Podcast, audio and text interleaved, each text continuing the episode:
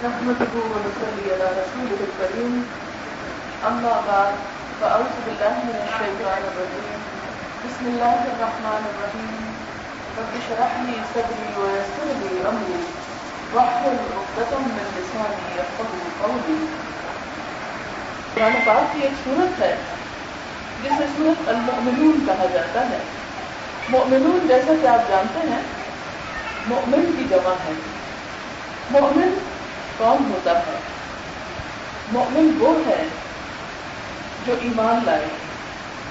ایمان لانا کیا ہے؟ ایمان کا لفظ مان جانے سے ہے. مؤمن وہ جو مان جائے. کس کو مان جائے؟ اصطلاح میں اللہ کو اپنا رب مان جائے، محمد صلی اللہ علیہ وسلم کو اس کا رسول مان لے، قرآن پاک کو اللہ کی کتاب اور اللہ کا کلام مانے، اور یہ مانے کہ یہ فرشتوں کے اندر یہ بھیجا گیا اور فرشتے اللہ کی مخلوق ہیں، اور پھر اس بات کو مانے کہ ہماری یہ زندگی ہمیشہ کی نہیں، ہمیں اس کے بعد مرنا ہے اور مرنے کے بعد پھر دوبارہ اٹھایا جانا ہے. جو شخص ان حقیقتوں کو مان جائے اس کو اس کلام میں مومن کہتے ہیں. اس ماننے کا مطلب کیا ہے؟ اس ماننے کا مطلب صرف یہ نہیں کہ زبان سے اقرار کر دیا جائے، بلکہ اس ماننے کا مطلب یہ ہے کہ اب ہماری زندگی اس سوچ کے مطابق ہوگی کہ اللہ ہمارا الہ ہے، معبود ہے، ہم اس کے بندے ہیں، ہم اس کی مرضی کے مطابق زندگی بسر کریں گے. ہماری خواہشات ہمارا معبود نہیں، ہماری عقل عبادت کے لائق نہیں، ہمارا معاشرہ ہمارا خدا نہیں، انسان ہمارے خدا نہیں.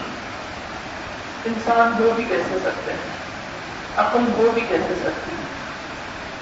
دنیا میں بڑے بڑے انسان گزرے لیکن وہ تمام ذہانت، عقل، تجربے کے باوجود انسانوں کو کچھ فائدہ نہ دے سکے. اس میں ایک نام آپ کارل مارکس کا لے سکتے ہیں جو آٹھ زمانے جانتا تھا، اور اس نے اپنی زندگی کے آخری پینتیس سال اس حال میں گزارے تھے کہ صبح سب سے پہلے برٹش میوزیم میں داخل ہوتا اور ایک زبان نہیں، دو نہیں، آٹھ زبانوں کے لٹریچر کا مطالعہ کرتا، اور رات کو سب سے بعد میں وہ اس لائبریری سے نکلا کرتا تھا. پینتیس سال آپ پورا کراچی چھان ماری ایک شخص نہیں ملے گا آپ کو. پاکستان کا سب سے بڑا شہر ہے، سب سے زیادہ آبادی کا، ایک مسلمان آپ کو ایسا نہیں ملے گا کہ جو اپنی زندگی کے پینتیس سو تو کیا پانچ سال بھی اس حال میں گزارے. تو اس شخص نے اپنی زندگی کے پینتیس سال اس حال میں گزارے، اور پھر ایک دن اسی کمرے میں مطالعے کی کرسی پر بیٹھے بیٹھے اس کا انتقال ہو گیا اور وہ فوت ہو گیا. وہ اپنی اس پینتیس سالہ معلومات سے انسانیت کو کیا فائدہ پہنچا سکا؟ صرف یہ کہ اس نے جو پلان بنایا تھا لوگوں کی رہنمائی کا، اس میں ایک کتاب سرمایہ کے نام سے لکھی، اور وہ کتاب بھی صرف پچھلے جو نظام تھے ان پر تنقید کا مجموعہ تھی. کوئی نئی چیز سجیسٹ نہیں کی گئی تھی کہ انسانوں کی فلاح اور بہبود کا کیا کام ہونا چاہیے.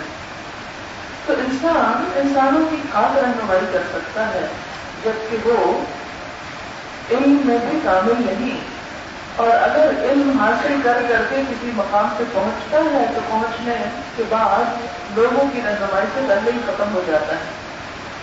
لہذا انسانوں کو اس سے کچھ زیادہ فائدہ نہیں ہو سکتا. اسی طرح انسان اپنی عقل پہ بھروسہ کرے کہ ہم نے سے اکثر لوگوں کو یہ یاد نہیں ہوتا کہ کل ہم نے کیا سنا تھا. کل کے دن میں جیسے دو لیکچر میں نے دیے، مجھے نہیں یاد کہ دونوں میں میں نے کیا کیا باتیں کہی تھی، حالانکہ وہ میں نے خود کہی تھی. میرا تو یہ حال ہے، اپنی کہی ہوئی بات یاد نہیں. اور کل کیا ہونے والا ہے میرے ساتھ، اس کے بارے میں تو میں ٹوٹلی اندھیرے میں ہوں، مکمل ڈاک میں تھا. مجھے نہیں پتا کہ کل کے دن میں کیا ہونے والا ہے اور مجھے کیا کرنا ہے. میری زندگی تو یہ لمحہ ہے جو اس وقت میں گزار رہے ہیں. جو گزر چکی وہ میرے ہاتھ سے نکل چکی اور جو کل ہے وہ میرے ہاتھ میں نہیں ہے. میرے پاس کیا ہے؟ بس یہ گزرتا لمحہ جو میں بول رہی ہوں. اور بس جس انسان کی ملکیت اتنی محدود چیز ہو، اتنی چھوٹی چیز ہو،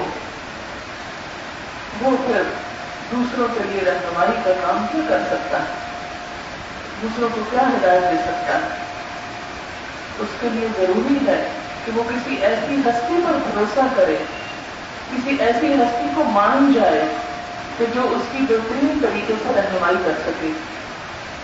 اسی لیے اللہ کے فضل و کرم سے ہم سب اس لحاظ سے خوش قسمت ہیں کہ کلمہ پڑھے ہوئے ہیں، اللہ کو مانتے ہیں، رسول کو مانتے ہیں، کتاب کو مانتے ہیں، آخرت کو مانتے ہیں. لیکن اگر یہ ماننا واقعی ماننا ہو جائے، پوری طرح یقین کرنا ہو جائے، تو ہماری زندگی بدل جائے اور ہمارے معیار بدل جائیں، ہمارے پیمانے بدل جائیں. لیکن مشکل یہ ہے کہ ہمارا ماننا بس ایک روایتی ماننا ہے. ہم دوسروں کو کہتے سنتے ہیں تو کہتے ہیں ہاں ٹھیک ہے، ہم بھی یہی سمجھتے ہیں. لیکن عملی طور پر ہم جیسے کتنے لوگ ایسے ہیں کہ جو اللہ کو اپنا رب مان کر اسی کو اپنا خالق، اسی کو اپنا رازق، اسی کو اپنے سجدوں کے لائق اور دعاؤں کے قابل سمجھتے. ہمارے لیے بہت سے مسلمان بہن بھائی جو یہ مانتے ہیں کہ اللہ ہمارا رب ہے، اور رب کا مطلب پالنے والا بھی ہے، اس کے باوجود وہ رزق کی تلاش میں دوسروں کے در پہ جاتے ہیں. رزق کا معنی صرف لقمہ نہیں بلکہ اولاد بھی ہے. بہت سے لوگ ایسے دیکھے جاتے ہیں کہ وہ اللہ سے اولاد نہیں مانگتے، یا مان کے تھک جاتے ہیں، یا مان کے یقین نہیں ہوتا تو وہ قبروں پہ چلے جاتے ہیں، بزرگوں سے مانگنے لگتے ہیں، یا ان سے کہتے ہیں کہ آپ ہمارے لیے مان دیجیے. یہ کیسا ہم نے اپنے رب کو رب مان رکھا ہے کہ اس کی دین پر، اس کی بخشش پر ہمارا اعتماد ہی نہیں، یقین ہی نہیں، اور بے صبر ہو کر ہم ایسے کام کر بیٹھتے ہیں جس کی کوئی دلیل قرآن میں، سنت میں ہے ہی نہیں. کرے سے نبی صلی اللہ علیہ وسلم نے اولاد مانگنے کا کوئی ایسا طریقہ ہمیں نہیں بتایا کہ اگر تمہارے پاس اولاد نہ ہو تو جاؤ کسی قبر پر اور قبر والے سے کہو کہ وہ تمہیں مانگ دے. اگر کہا جائے کہ یہ طریقہ درست نہیں، کہتے ہیں ہم ان سے نہیں مانگ رہے، ہم تو ان سے کہہ رہے کہ وہ ہمارے لیے مانگے. تو اس بات کی کوئی دلیل قرآن میں نہیں، سنت میں نہیں کہ ہم قبر والے کسی سے جا کے کہیں کہ وہ ہمارے لیے مانگے. اس بات کی دلیل تو موجود ہے کہ ہم کسی ایک انسان سے کہیں کہ آپ ہمارے لیے دعا کریں. اور ویسے بھی ہر مسلمان کو دوسرے مسلمان کے لیے دعا کرنی چاہیے، کیونکہ جب ایک مسلمان دوسرے مسلمان کے لیے دعا کرتا ہے تو اللہ تعالیٰ مانگنے والے کے لیے فرشتہ مقرر کر دیتا ہے جو آمین کہتا ہے اور ساتھ مانگنے والے کے لیے دعا کرتا ہے کہ اللہ تمہیں بھی اس سے بہتر دے. تو اس لیے ہر مسلمان کو دوسرے مسلمان کے لیے دعا کرنی چاہیے، ہاں کوئی کیسا ہی کیوں نہ ہو. اور ویسے بھی جب ہم نماز پڑھتے ہیں تو سب مسلمانوں کے لیے خود بخود دعا ہو جاتی ہے، ربنا اغفر لی ولوالدی وللمؤمنین یوم یقوم الحساب، اللہ مجھے بخش دے، میرے والدین کو بخش دے اور سارے مومنوں کو بخش دے جب حساب کتاب کا دن ہو. تو اس طرح ہم ان کے لیے بھی دعائیں مانگتے ہیں. بہرحال اللہ کو رب ماننے کا مطلب یہ ہے کہ ہر چیز پر، ہر کام میں اس کی ذات پر مکمل بھروسہ، مکمل یقین ہو، اتنا یقین کہ اس میں کسی دوسرے کو شریک نہ کیا جائے. ایک شخص حضور صلی اللہ علیہ وسلم کے پاس آیا اور کہنے لگا کہ یا رسول اللہ صلی اللہ علیہ وسلم، جو آپ چاہیں اور جو آپ کا رب چاہے. آپ اس سے ناراض ہوئے اور فرمایا اجعلتنی للہ ندا، کیا تم نے مجھے اللہ کا شریک بنا لیا؟ بس یوں کہو کہ جو اللہ چاہے، کیونکہ قرآن پاک میں آتا ہے وما تشاءون الا ان یشاء اللہ، تمہارے چاہنے سے کچھ نہیں ہوتا جب تک کہ اللہ نہ چاہے. اللہ کے چاہنے سے بھی سارے معاملات ہوا کرتے ہیں. اس لیے ہم ایمان لانے کے باوجود، جیسے کہ قرآن پاک میں اللہ تعالیٰ فرماتے ہیں کہ بہت سے لوگ رب پر ایمان لانے کے باوجود اس کے ساتھ شرک کر رہے ہوتے ہیں، اس کو بھی مانتے ہیں اور اس کے ساتھ دوسری ہستیوں کو بھی ایسا رتبہ اور ایسا مقام دیتے ہیں جو دراصل اللہ کا مقام ہے یا اللہ تعالیٰ کو دینا چاہیے۔ پھر آپ دیکھیں کہ محمد رسول اللہ صلی اللہ علیہ وسلم کو اللہ کا رسول ماننے کا مطلب کیا ہے کہ جو کچھ آپ ہمارے لیے لائے ہیں اسے ہم قبول کر لیں، جو تعلیمات آپ نے ہم کو دی ان تعلیمات کو ہم سب سے اعلیٰ اور ارفا مقام دیں۔ میں ہمیشہ یہ کہتی ہوں ہم حضور صلی اللہ علیہ وسلم سے محبت کے بہت دعوے کرتے ہیں، لیکن دوسری طرف آپ ہی کی بات نہیں مانتے۔ مثلاً ایک شخص نے ایسا ہی کیا جیسے ہم کرتے ہیں کہ دائیں ہاتھ سے کھانے کی بجائے بائیں ہاتھ سے کھا رہا تھا، تو آپ نے اس سے کہا کہ دائیں ہاتھ سے کھاؤ، کہنے لگا یا رسول اللہ صلی اللہ علیہ وسلم میں نہیں کھا سکتا، مجھے عادت ہے بائیں سے کھانے۔ آپ صلی اللہ علیہ وسلم سخت غضبناک ہوئے اور فرمایا خدا کرے تم کبھی نہ کھا سکو، اور اس بدعا کا نتیجہ ہے کہ اس شخص کا مرتے دم تک دایاں ہاتھ منہ پر نہ جا سکا، پھر اس کے بعد کوشش کے باوجود بھی وہ نہ کر سکا۔ ہمیں بھی سوچنا چاہیے کہ زندگی کی کتنی بھی باتیں ایسی ہیں کہ جس میں ہمیں پتا ہے کہ اللہ کے رسول صلی اللہ علیہ وسلم کو کیا پسند ہے، اس کو ایک طرف بند کر کے کتاب رکھ کے اپنی مرضی اپنی پسند کرتے ہیں، اور پھر کیا کہتے ہیں آج کے دور میں یہ بول ہی نہیں سکتا، یہ پاسبل ہی نہیں ہے۔ جب بول ہی نہیں سکتا تو پھر ظاہر ہے کہ اللہ کے رسول صلی اللہ علیہ وسلم نے نوز اللہ ایسے بھی بتایا، ایسی چیزیں بتائیں کہ جو ہمارے لیے ممکن نہیں ہے، انہوں نے ہم پر ظلم اٹھایا۔ تو ایسی بات تو نہیں کہ آپ نے ظلم کیا۔ اللہ تعالیٰ قرآن پاک میں فرماتے ہیں لا یکلف اللہ نفسا الا وسعہا، اللہ نے کسی جان کو اس کی وسعت سے بڑھ کے تکلیف میں نہیں ڈالا، سیونٹی سیون پوائنٹ فائیو نہیں مانگا۔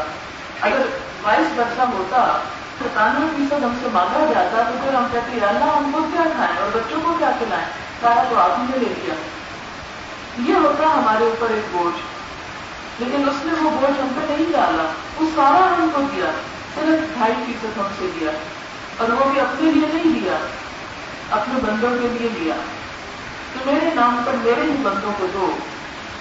اور یہ بھی سوچو کہ اگر تم ان کی جگہ ہوتے دینے کی بجائے دینے والے کو تمہارا کیا حال ہوگا۔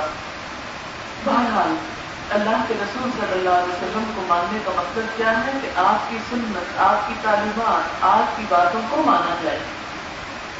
آپ ہم سے کہیں کہ نماز پڑھو اور ہم نے کہ یہ پھولوں کا گلدستہ لے لیں اور آپ ہم سے راضی ہو جائیں، اس سے تو بات نہیں بنے گی۔ جو آپ کا حکم ہے، جو آپ کی اطاعت ہے، وہ اطاعت ہے، وہ کرنا ہوگی، وہ یہ بغیر گزارا نہیں۔ پھر اگر ہم کتاب کو مانتے ہیں تو کیا مطلب ہے اس کو ماننے کا کہ جو کچھ اس میں لکھا ہے اس کو مانیں۔ اگر ہم یہ کہتے ہیں ہم اس کتاب کو مانتے ہیں سچی کتاب ہے، اس طرح ماننے کا کیا فائدہ اگر آپ اس کی ایک بات بھی نہیں سمجھتے اور ایک بات پر بھی عمل نہیں کرتے۔ اس لیے اس کو ماننے کا مطلب یہ ہے کہ ہم اپنی عملی زندگی میں اس کتاب کو رائج کریں، نافذ کریں، انفرادی زندگی میں بھی اور اجتماعی زندگی میں بھی۔ آخرت کو ماننے کا مطلب کیا ہے کہ اس کو اپنا گھر سمجھے، دنیا کو گھر نہ سمجھے۔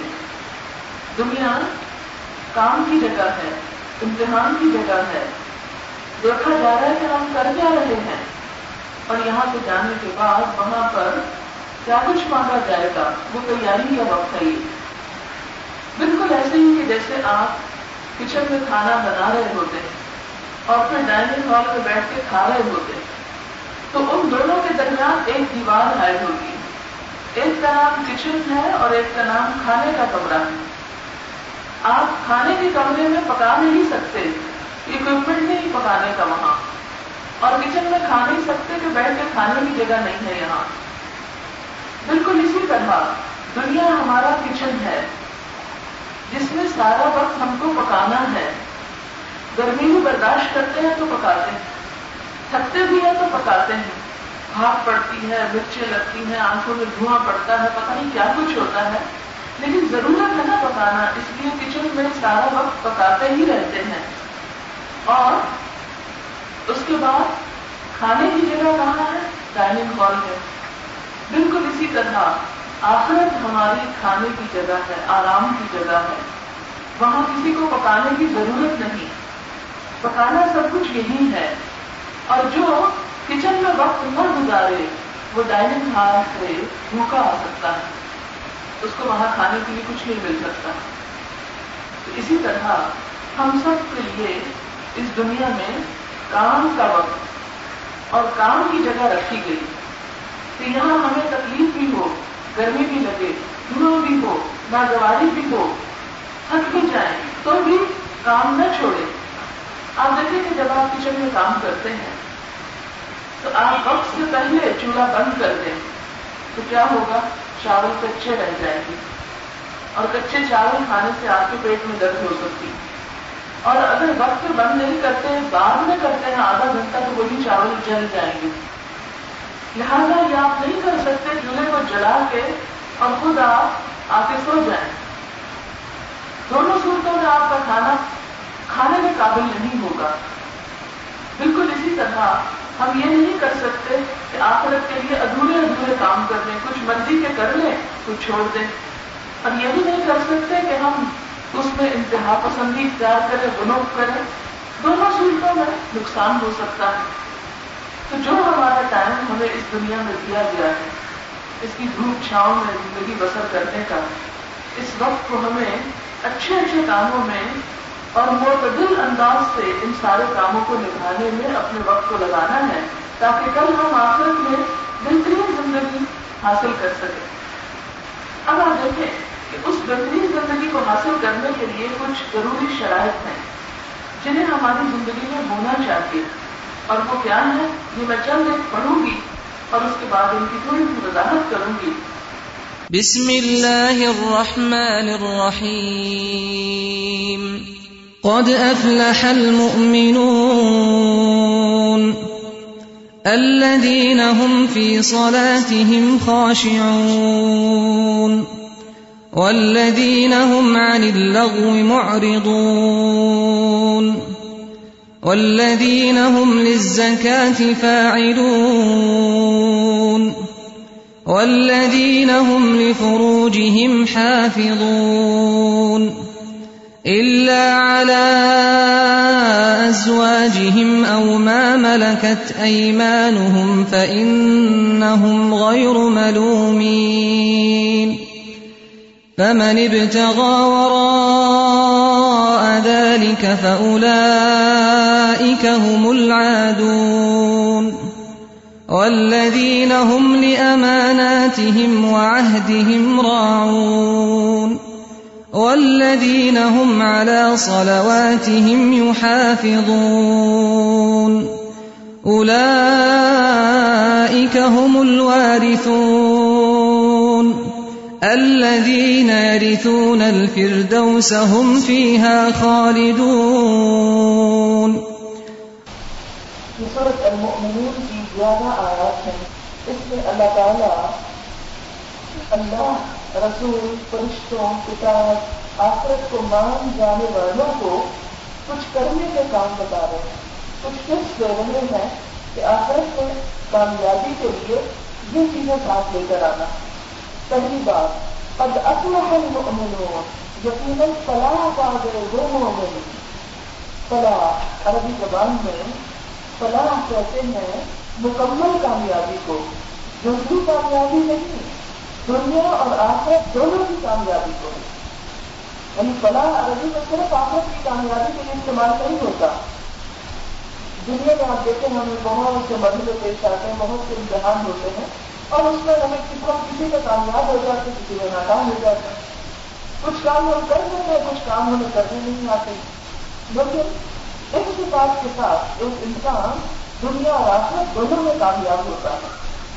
کیا ہے وہ؟ الذین ہم فی صلاتہم خاشعون. پہلی صفت, وہ جو اپنی نمازوں میں خشوع اختیار کرتے ہیں. خشوع کا مطلب کیا ہے؟ نمازوں میں خشوع. یاد رکھو یہاں پر صرف یہ نہیں کہا گیا کہ وہ جو نماز پڑھتے ہیں, صرف نماز کا پڑھ لینا کافی نہیں. وہ جو اپنی نمازوں میں خشوع کرتے ہیں. خشوع کیا ہے؟ خشوع کا مطلب ہوتا ہے دب جانا, نرم پڑ جانا، دھیرا ہو جانا. خشوع کا تعلق انسان کے دل سے بھی ہے اور ظاہر سے بھی ہے. نمازوں میں اندر پڑ جاتے ہیں، دب جاتے ہیں، جھک جاتے ہیں، یعنی ان کے دل بھی جھکے ہوئے ہوتے ہیں اور ان کے جسم میں بھی عاجزی ہوتی ہے. خشوع دل کا بھی ہوتا ہے اور جسم کا بھی ہوتا ہے. خشوع کے لیے سب سے پہلی بات یہ ہے کہ یہ یاد رکھیں کہ یہ صرف ایک عمل نہیں ہے. بہت سے لوگ پوچھتے ہیں مجھ سے کہ کوئی نسخہ بتائیں، کوئی تدبیر بتائیں کہ ہماری نمازیں اچھی ہو جائیں. ہماری نمازیں اچھی نہیں ہوتی، ہمارا نمازوں میں دل نہیں لگتا، بس ہم مارے دم میں نماز پڑھ لیتے ہیں. اکثریت کا حال ہے یہ. تو بات یہ ہے کہ ایسا کیوں ہے؟ نماز بھی پڑھ رہے ہیں اور پھر دل بھی نہ لگے. وضو کر کے آئے ہیں، مسلح پہ کھڑے ہیں، اللہ سے ملاقات کر رہے ہیں اور دل کہیں اور ہی منہمک ہے. ایسا کیوں ہوتا؟ اس لیے کہ یہ خشوع و خضوع جو نماز کے اندر پیدا کرتا ہے، یہ صرف نماز کے ذریعے حاصل نہیں ہو سکتا. اس کے لیے اگلی ساری صفات کا ہونا ضروری ہے. اور وہ کیا صفات ہے وہ میں پڑھ دیتی ہوں. جب تک یہ اگلی صفات نہیں آئیں گی، نماز میں خشوع و خضوع ہو ہی نہیں سکتا. بھول جائے کہ کوئی شخص یہ کہے کہ میں نماز میں خشوع کروں اور باقی چیزیں میرے لیے نہ بھی ہو تو خیر ہے. سب سے پہلی صفت نماز کا خشوع منحصر ہے اگلی صفات پر، اور وہ کیا ہے؟ وَالَّذِينَ هُمْ عَنِ اللَّغْوِ مُعْرِضُونَ، وہ جو لفظ سے منہ موڑ کے رکھتے ہیں، لفظ چیزوں سے پرہیز کرتے ہیں. لفظ کہتے ہیں بےہودہ، بیکار، بے معنی، بے مقصد، لایانی چیزیں. تو جب تک ہم لایانی بےہودہ چیزوں کو نہیں بچیں گے، نماز میں خشوع و خضوع ہو ہی نہیں سکتا. جہاں مرضی جا کے پڑھ لیں، خانہ کعبہ کے اندر ہی کیوں نہ پڑھ لیں، جب تک لفظ سے پرہیز نہیں ہوگا، نماز میں خشوع نہیں آئے گا. اگلی صفت کیا بتائیں گے؟ والذین ہم للزکاۃ فاعلون، جو زکات کے طریقے پر عمل کرنے والے ہیں، یعنی نفس کا تزکیہ کرنے والے ہیں. اپنی سوچ، اپنے خیال، اپنی زبان، اپنے عمل، اپنے قول، اپنی روزمرہ کی زندگی، اپنے مال، ہر چیز کو پاک کرنے والے. تو جب تک یہ سب چیزیں پاک نہ ہوگی، سوچیں پاک نہ ہوگی، باتیں پاک نہ ہوگی، عمل پاک نہ ہوں گے، مانوں میں پاکیزگی نہیں ہوگی، لقمہ حرام سے پرہیز نہیں ہوگا، نماز میں خشوع نہیں آ سکتا. کیونکہ ان سب چیزوں کی گندگی دلوں کو سخت کرتی ہے، اور دلوں کا سخت ہونا خشوع کے خلاف ہے. خشوع کا مطلب ہے ڈھیلا پڑ جانا، نرم ہو جانا، دب جانا. تو جب دل میں سختی ہوگی تو دبیں گے کیسے؟ اللہ کے آگے جھکیں گے کیسے؟ اور پھر والذین ہم لفروجہم حافظون، وہ جو اپنی شرم گاہوں کی حفاظت کرتے ہیں، یعنی اپنے آپ کو عریانی اور فحاشی سے بھی بچاتے ہیں، اور نمبر دو زنا سے بھی پرہیز کرتے ہیں. اگر کسی کی نگاہوں میں زنا، کوئی کام زنا کی باتیں سن رہے ہیں، کسی کے دل میں زنا کے خیالات ہیں، اور جو اپنے جسم کے سطر کا لحاظ نہیں رکھتا، اس کو نہیں چھپاتا، تو ضروری نہیں لگتا کہ نماز میں خشوع آئے. کیسے آ سکتا؟ ممکن ہی نہیں. إلا على أزواجهم أو ما ملكت أيمانهم فإنهم غير ملومين. دو چیزیں بتائی گئیں کہ ہاں اپنی بیویوں کے ساتھ وہ اپنے جذبات کی تسکین کر سکتے ہیں، اور دوسرا لونڈیاں بتایا گیا جو کہ آج کل نہیں نہیں وہ تو جہاد کے نتیجے میں ہوتی ہیں. جب جہاد ہی نہیں رہا تو لونڈیاں کہاں سے آئیں گی؟ اس لیے اس بحث میں پڑھنا اس وقت بیکار ہے. لیکن ہمارے بہت سارے لوگ کام کی سب باتیں چھوڑ کر جو سوال کرتے ہیں وہ یہ اسلام میں لونڈیاں کیوں ہیں. انہیں اس سے کوئی غرض نہیں کہ نماز میں خشوع کیسے آئے، تزکیہ نفس کیسے ہو. ان کا سارا انٹرسٹ اس میں ہے کہ لونڈیوں کے بارے میں اسلام کیا کہتا اور کیوں کہتا اور یہ سب کیا ہے، یہ تو بڑا ظلم ہے اور یہ کیسے ہو گیا. خیر اس پر میں نے بہت الحمدللہ ریسرچ بھی کی، تفصیل سے اس پر میں نے ایک لیکچر دیا ہوا ہے خواتین کے حقوق کے نام سے. خواتین سے ریلیٹڈ جتنے بھی ایشوز ہیں، وہ چار پانچ کیسٹس ہیں، ان میں سب یہ باتیں میں نے کی ہوئی ہیں. جس کو شوق ہو اس کا جواب پانے کا وہ سن لے، کیونکہ ایک مجلس میں تو میں ہر موضوع کا احاطہ نہیں کر سکتی. تو جن کے لیے جذبات کی تسکین ان کی بیویوں میں رکھی گئی، اور جو شخص بھی فمن ابتغى وراء ذلك، اس کے علاوہ کچھ اور چاہے، حلال طریقے کے علاوہ کوئی اور طریقہ اختیار کرے لذت حاصل کرنے کا، خواہ وہ خود اپنے جسم سے جسے ماسٹربیشن کہتے، خواہ وہ عمل قوم لوط سے ہوموسیکشل ہو، خواہ وہ لیزبین ہو. آپ کو معلوم ہوگا کہ یہ اصطلاحات اب ہمارے ملک میں بھی انوکھی نہیں رہی، یہ چیزیں بہت کامن ہو گئی ہیں. بہت افسوس کے ساتھ کہنا پڑتا ہے کہ مغرب سے یہ گند بھی ہم درآمد کرتے چلے آ رہے ہیں، اور یہ چیزیں جب کوئی برائی نظر نہیں آتی، یا وہ مصنوعی آلات ہو یا اورل سیکس ہو، کچھ بھی. مجھے معلوم ہے کچھ بچیاں بھی ہیں اور مجھے یہ باتیں بہت کھلی نہیں کرنی چاہیے، لیکن ہم بہت ساری دین کی ایسی چیزیں کہ جو زندگی کی حقیقت ہے اور جن میں پڑھ کر آپ حرام کا ارتکاب کرتے ہیں، اس کے بارے میں علم نہ ہونے کی وجہ سے وہ حرام کرتے چلے جاتے ہیں. پہلے دور میں شاید کچھ معصومیت تھی، یہ اتنے وحشیانہ اور جانوروں والے حرکات جو تھے وہ مسلمان معاشرے سے کم از کم اجنبی تھے، لیکن اب حیرت ہوتی ہے جب نوجوان بچیاں آ کر ایسے مسائل پوچھتی ہیں شادی کے بعد، سب ندامت سے جھک جاتا ہے کہ ہم کس طرف چل پڑے. اس لیے کہ ہمارا سارا لٹریچر، ہمارا میڈیا، ہماری ہر چیز میں یہ سارے کانسیپٹ اتنے عام ہو گئے ہیں کہ اچھے بھلے پانچ وقت کے نمازی دیندار گھرانوں میں بھی یہ سب حرام حرکتیں ہو رہی ہیں.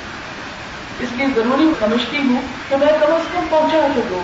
دین کے معاملے میں کوئی حیا نہیں، حیا وہاں ہونا چاہیے جہاں ہونا چاہیے.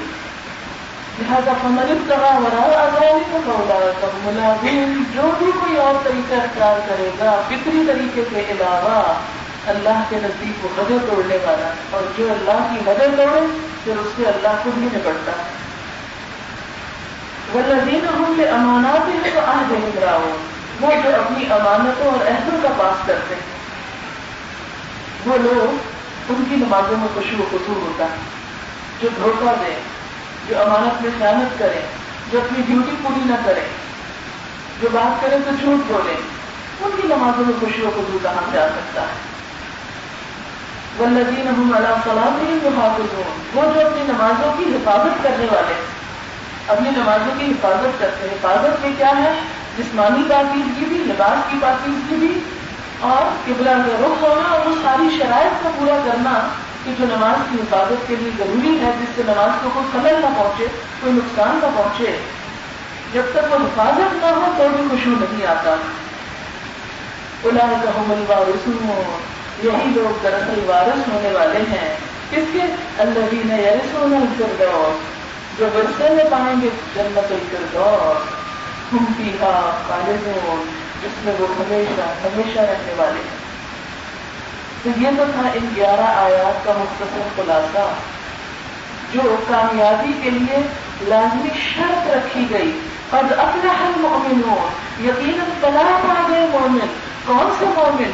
جن کے اندر یہ صفات ہوگی، اور اگر یہ صفات نہیں تو ہو سکتا ہے جس بھی کوئی کامیابی ہو جائے دنیا کی یا آخرت کی، لیکن وہ جو مکمل کامیابی جو جنت الفردوس کی شکل میں انسان کو ملنے والی ہے، پھر وہاں تک حصول نہ ہو سکے گا. اگر فردوس کے دعوات چاہیے تو اس کے لیے لازم ہے کہ اپنے اندر ہمیں یہ صفات پیدا کرنی ہوگی. ہم کو کیا کیا کرنا ہے اور کس طرح کرنا ہے؟ تو پہلی بات یہ کہ نماز میں خشوع، کہ آپ وضو کر کے جب مصلے پہ قدم رکھیں تو آپ کا دل جھک جائے، ذہن جھک جائے، اللہ کی طرف اس طرح مائل ہو جائے کہ کوئی دوسری بات یاد نہ آئے. آپ کو معلوم ہے حضرت علی رضی اللہ تعالیٰ عنہ کے بارے میں آتا ہے کہ ان کے جسم میں ایک تیر یا نیزہ کچھ چپ گیا، تو اس کو نکالنا تھا اور بہت مشکل کام تھا. تو انہوں نے کہا کہ ٹھہرو، میں نماز شروع کر دیتا ہوں، میں نماز پڑھوں گا تو تم میرا یہ تیر نکال لینا اور مجھے پتا نہیں چلے گا. یہ افسانہ نہیں، کوئی خیالی کہانی نہیں، یہ ایک حقیقت ہے. ہم میں سے کوئی ایک کوئی ایک جس کی یہ صفت ہو کہ نماز میں اس کے جسم سے چپی ہوئی چھری یا تیر یا کوئی ایسی چیز نکال لی جائے اور اس کو پتہ ہی نہ چلے.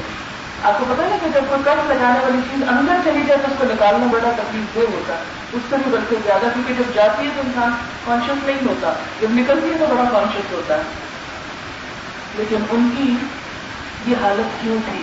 اس لیے کہ یہ آگے آنے والی صفات کے مالک تھے وہ، اس لیے وہ مکمل خوش و خصوص کا نمونہ تھے. دور صحابہ میں ایک ایک صحابی کا یہی حال تھا کہ ان کی نماز میں واقعی اللہ سے ملاقات ہوتی. آپ کو معلوم ہے نا کہ نماز معراج کے موقع پر دی گئی تھی، آپ کو توقع ہے معراج کا، جب آپ صلی اللہ علیہ وسلم کی اللہ تعالیٰ سے ملاقات ہوئی. ایسا ہوتا ہے نا کہ جب ہم اپنے ملک سے باہر جائیں، شہر سے باہر جائیں، کسی اور دوسری جگہ پر جائیں تو واپسی کو اپنے رشتے داروں کے لیے تو توحفہ لے کے جاتے ہیں، بچے منتظر ہوتے ہیں. حضور صلی اللہ علیہ وسلم جب اللہ تعالیٰ سے ملاقات کے لیے دنیا کے کسی اور شہر یا ملک میں نہیں، یہ ساتویں آسمان پہ گئے تھے تو وہاں سے بھی تحفہ لے کر آئے تھے. اور اگر وہ تحفہ صرف ایسا ہوتا کہ جو کھانے پینے کا ہوتا یا وقتی استعمال کا ہوتا تو کیا ہوتا، پھر اس دور کے صحابہ کرام کھا لیتے یا لے لیتے اور ہم لوگ محروم رہ جاتے. تو اللہ تعالیٰ نے آپ کو ایسا تحفہ دیا جو ہر جنریشن کے لیے تحفہ رہے، اور وہ نماز کا تحفہ. اور ہم اتنا ہی بھاگتے ہیں اس سے. تم سوچیں کیوں بھاگتے ہیں مجھ سے؟ اس لیے کہ ہمیں اللہ سے ملاقات کا شوق ہی نہیں، اللہ تعالیٰ کی ہماری نظروں میں کوئی قدر و قیمت ہی نہیں. تو جس شخص کے دل میں اللہ کی محبت ہو وہ تو اللہ سے ملاقات کے لیے تڑپے گا، وہ تو انتظار میں رہے گا. اسی لیے آپ کو معلوم ہے کہ عرش الہی کے سارے جگہ وہ لوگ ہوں گے کہ جو ایک نماز سے پڑھنے کے بعد دوسری نماز کے انتظار میں ہوں گے، جن کا دل اللہ کی مسجدوں کی طرف اٹکا ہوا ہوگا. لیکن ایک آج ہماری امت ہے کہ مسجدیں خالی پڑی ہیں اور مسجدوں سے بھاگ رہے ہیں. ٹھیک ہے، ہم بلیم کرتے ہیں مولوی حضرات کو، جنہوں نے بڑا مشکل کر دیا دین کو، لیکن ہم ان کی جگہ تو نہیں رہتے پر جا کر. کیا ہمارا چھٹکارا قیامت کے دن اسی بات پہ ہو جائے گا کہ اللہ تیرے دین کو ان مولویوں نے بڑا خراب کر دیا تو اس لیے ہم تیری مسجد میں نہیں جاتے، تیرے گھر نہیں آتے. ہم اللہ کے گھروں کے دروازوں کے آگے سے گزر جاتے ہیں، ان میناروں کو دیکھ کے گزر جاتے ہیں، لیکن اندر جانے کی توفیق نہیں ہوتی. اکثریت کا یہ حال ہو گیا. نماز اللہ سے ملاقات کا ذریعہ. آپ مصلی پہ کھڑے ہو تو محسوس کریں کہ اللہ کے سامنے آ گئے. ہم اسے کتنے لوگ یہ محسوس کرتے ہیں کہ ہم اللہ کے سامنے آ گئے، اللہ سے بات کرنے لگے. اسی لیے ہر ایک سے بات چھوڑ دی جاتی، کسی سے بات نہیں کرنی. کوئی بچہ بلائے، بڑا بلائے، کوئی بلائے نہیں، اب کوئی بات چیت نہیں، اب ہم اللہ سے بات کر رہے ہیں. کیونکہ آپ دیکھیں کہ جب انسان کو اللہ سے محبت ہوتی ہے نا، چلے ابھی اللہ سے محبت کو شاید ہم اب آپ سمجھ سکیں، کسی انسان جس سے آپ کو محبت ہو، آپ کو کیا دل چاہتا ہے کہ جب آپ اس سے بات کریں کوئی تیسرا نہ بیچ میں ہو، چپ کے چپ کے آپ اس سے سرگوشیاں کریں، بس آپ اسی سے باتیں کریں اور کوئی نہ ہو وہاں پر. اور اس کی مثال کیا ہے؟ حضرت موسیٰ علیہ السلام. موسیٰ علیہ السلام کو اللہ تعالیٰ نے اپنی ملاقات کے لیے بلایا، وہ جلدی جلدی اپنی ساری قوم کو پیچھے چھوڑ کے فوراً پہنچ گئے، لیکن اکیلے وہ جا کے جلدی سے اللہ تعالیٰ سے بات چیت کرنا. اللہ تعالیٰ پوچھتے نہ آ جا لگا ہم قوم میں گیا موسیٰ، موسیٰ تیری قوم کو تجھے کیا چیز جلدی لے آئی؟ تو موسیٰ علیہ السلام کہتے ہیں کہ اے اللہ نے تیری ملاقات کے لیے بس جلدی آ گیا اور میری قوم پیچھے وہ بھی آ ہی رہی ہے. اور اللہ تعالیٰ نے رسول سے پوچھا ماں تل کا بھی یمین کا یا موسیٰ، اسے تیرے دائیں ہاتھ میں کیا ہے؟ تو صرف اتنا کہہ دیتے، اصا لمبی سی بات کرتے ہیں جواب میں. اللہ تعالیٰ یہ ہے، میری ذاتی ہے، میں اس سے پتے ڈھالتا ہوں، میں اس سے بہت سے کام لیتا ہوں، اور ولی عطیمہ معارب و اخرا، لمبی لمبی بات. کیونکہ جس سے محبت ہوتی ہے اس سے لمبی لمبی بات ہوتی ہے. آپ دیکھیں آپ کی جس دوست سے زیادہ اٹیچمنٹ ہو، جب آپ فون کرتے ہیں تو رکھنے کا نام نہیں لیتے، بات ختم ہی نہیں ہوتی. اور ایک ہماری نمازیں ہیں کہ پتہ نہیں چلتا کھڑے کس وقت میں اور اتر کب آئے. کیا محبت ہے، کیا شان ہے محبت کی. تو اس لوگوں میں نماز پڑھ کے پٹافٹ سر سے اتار کے مارے پٹخائے جلدی سے ہم آ جاتے ہیں کن چیزوں کی طرف جن سے ہمیں واقعی محبت ہے. چاہے نماز کی طرف جانے کو دل نہیں کرتا اور دعوے کر رہے ہیں اللہ سے محبت کی، اور چلے جائیں تو منٹ میں اتر آتے ہیں، تھوڑا دس سجدے رکوع ہوتے ہیں اور کہتے ہیں کہ بڑی محبت ہے اس کو اللہ نے، کہتا ہے کہ کرتے ہیں، رات کو نرم گرم بستر نہیں چھوڑا جاتا ہم سے۔ کتنے ہیں ہم میں سے جو واقعی اللہ کی محبت کے دعوے بھی کرتے ہیں اور پھر رات کی گھڑیوں میں اللہ کے آگے کھڑے ہوتے ہیں؟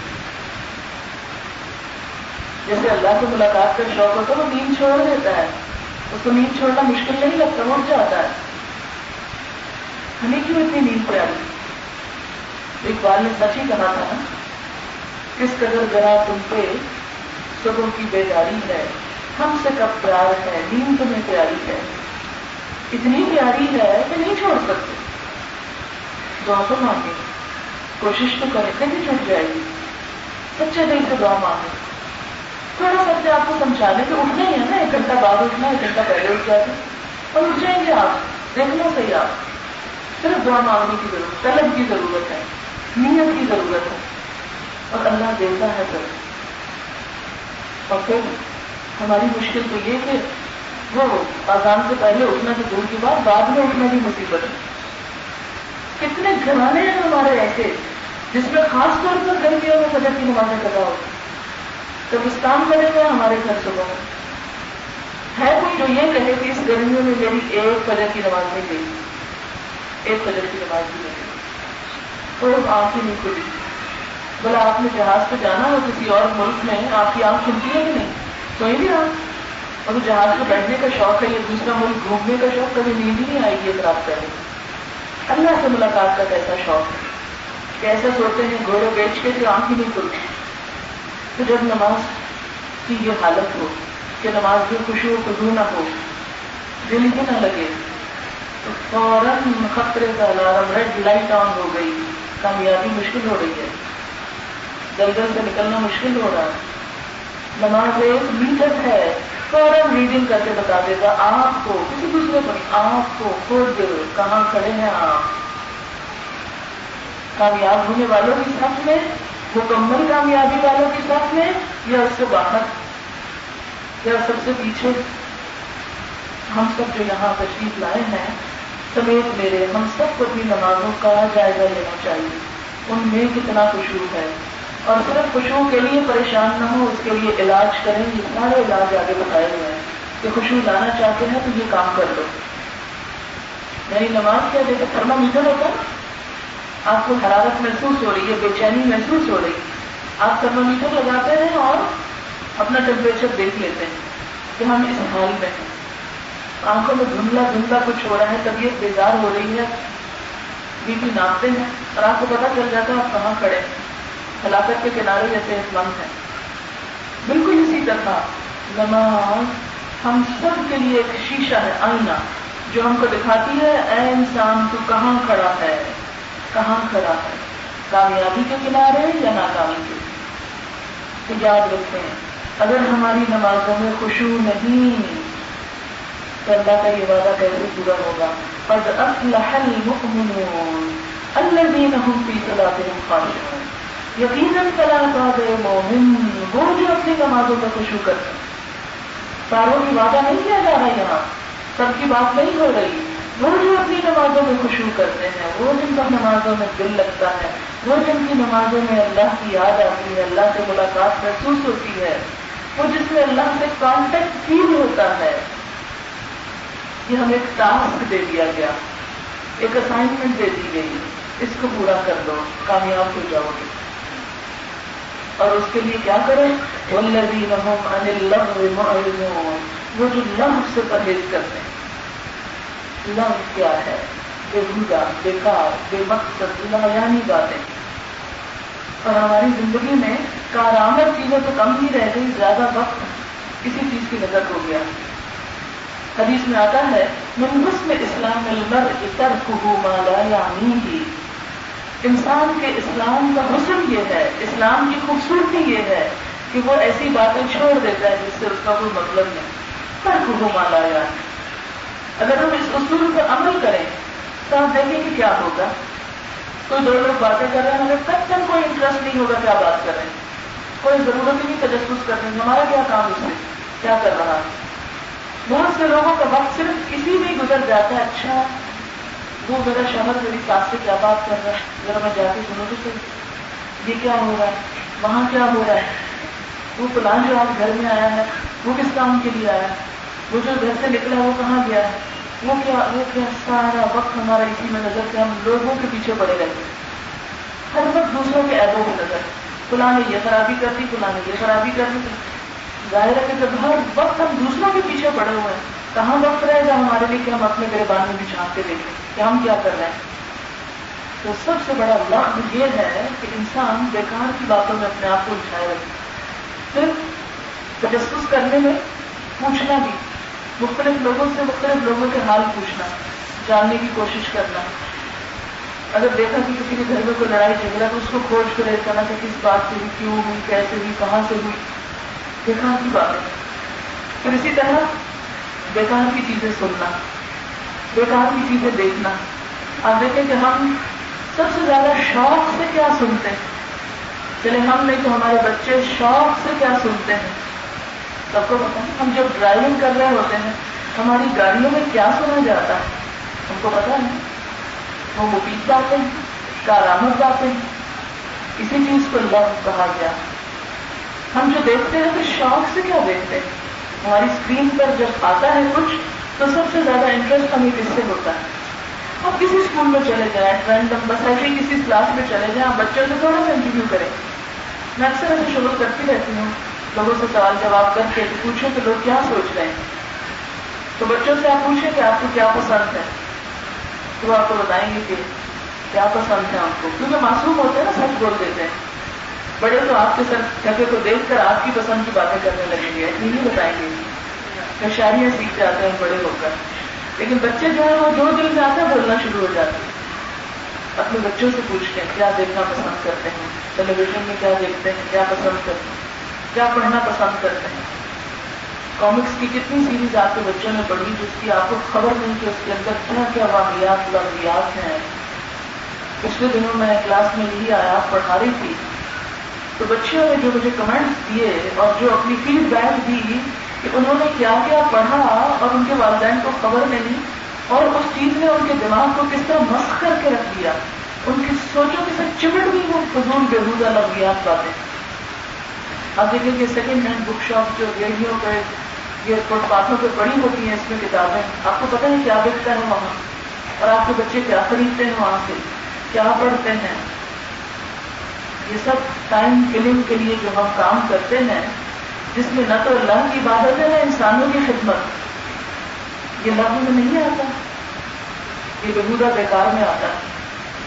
تو کامیاب ہونے والوں کی کیا صفت ہے, والذین هم عن اللغو معرضون, وہ لغو سے پرہیز کرتے ہیں, بچتے ہیں, اس سے منہ موڑ کے چلے جاتے ہیں.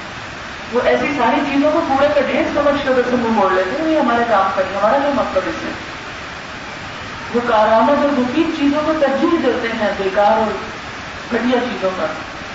لیکن ہمارا انٹرسٹ اتنا ڈیولپ ہو گیا ہم چیزوں میں کہ ابھی بھی دل کچھ نہیں ہمارے ان چیزوں کی طرف. اگر ماضی میں ہم کچھ بھی دیکھتے سنتے پڑھتے رہے ہوں فوراً ایک دم انجوائے کرنے لگتے ہیں.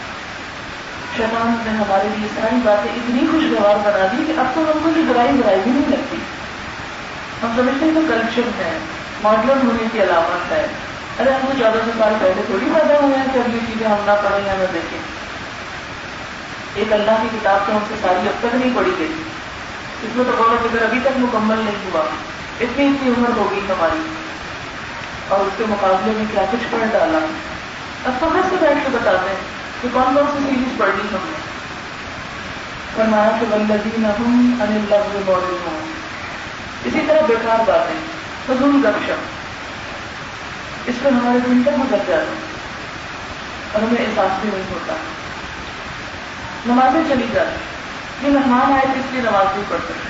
ذرا دیکھیں مہمان باتیں کیا کر رہے ہیں, کچھ بھی نہیں, بس ادھر ادھر کی گپ شپ. تو کامیابی کے لیے جنت الفردوس کے لیے کیا ضروری ہے, لفظ سے بچیں. والذین ہم للزکاۃ فاعلون, جب لفظ سے بچیں گے تو تزکیہ ہو سکے گا.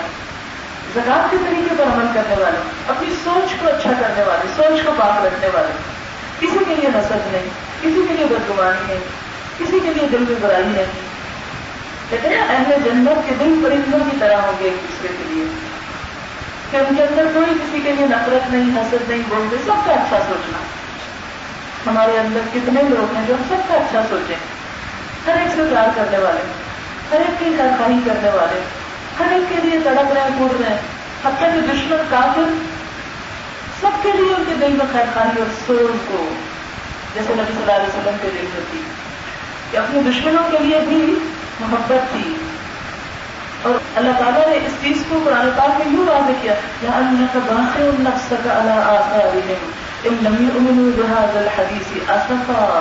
شاید تم اپنے آپ کو بھلا ڈالو اس چیز پہ افسوس کر کر کے کہ یہ لوگ مان بھی نہیں جاتے, یہ اس بات کو تصدیق کیوں نہیں کر لیتے.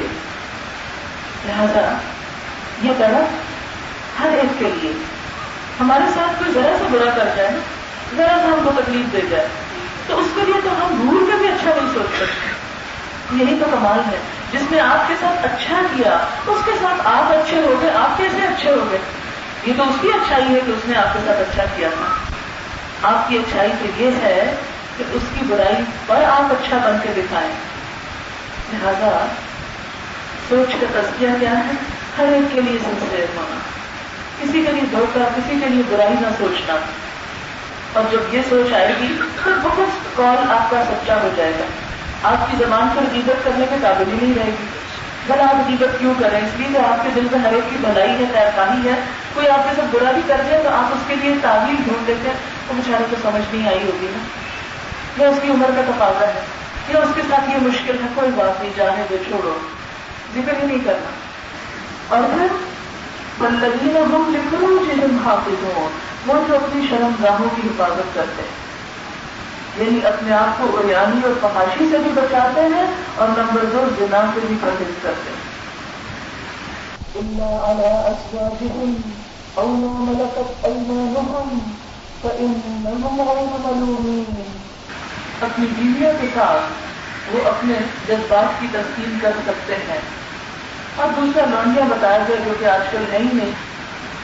اور جو شخص بھی حلال طریقے کے علاوہ کوئی غیر طریقہ اختیار کرے ہمارے تباہ ورائے آزادی کا فولا ملازم, جو بھی کوئی اور طریقہ اختیار کرے گا فطری طریقے کے علاوہ, اللہ کے نزدیک وہ حدیں توڑنے والا, اور جو اللہ کی حدیں توڑے پھر اس سے اللہ خود ہی نپٹتا ہے.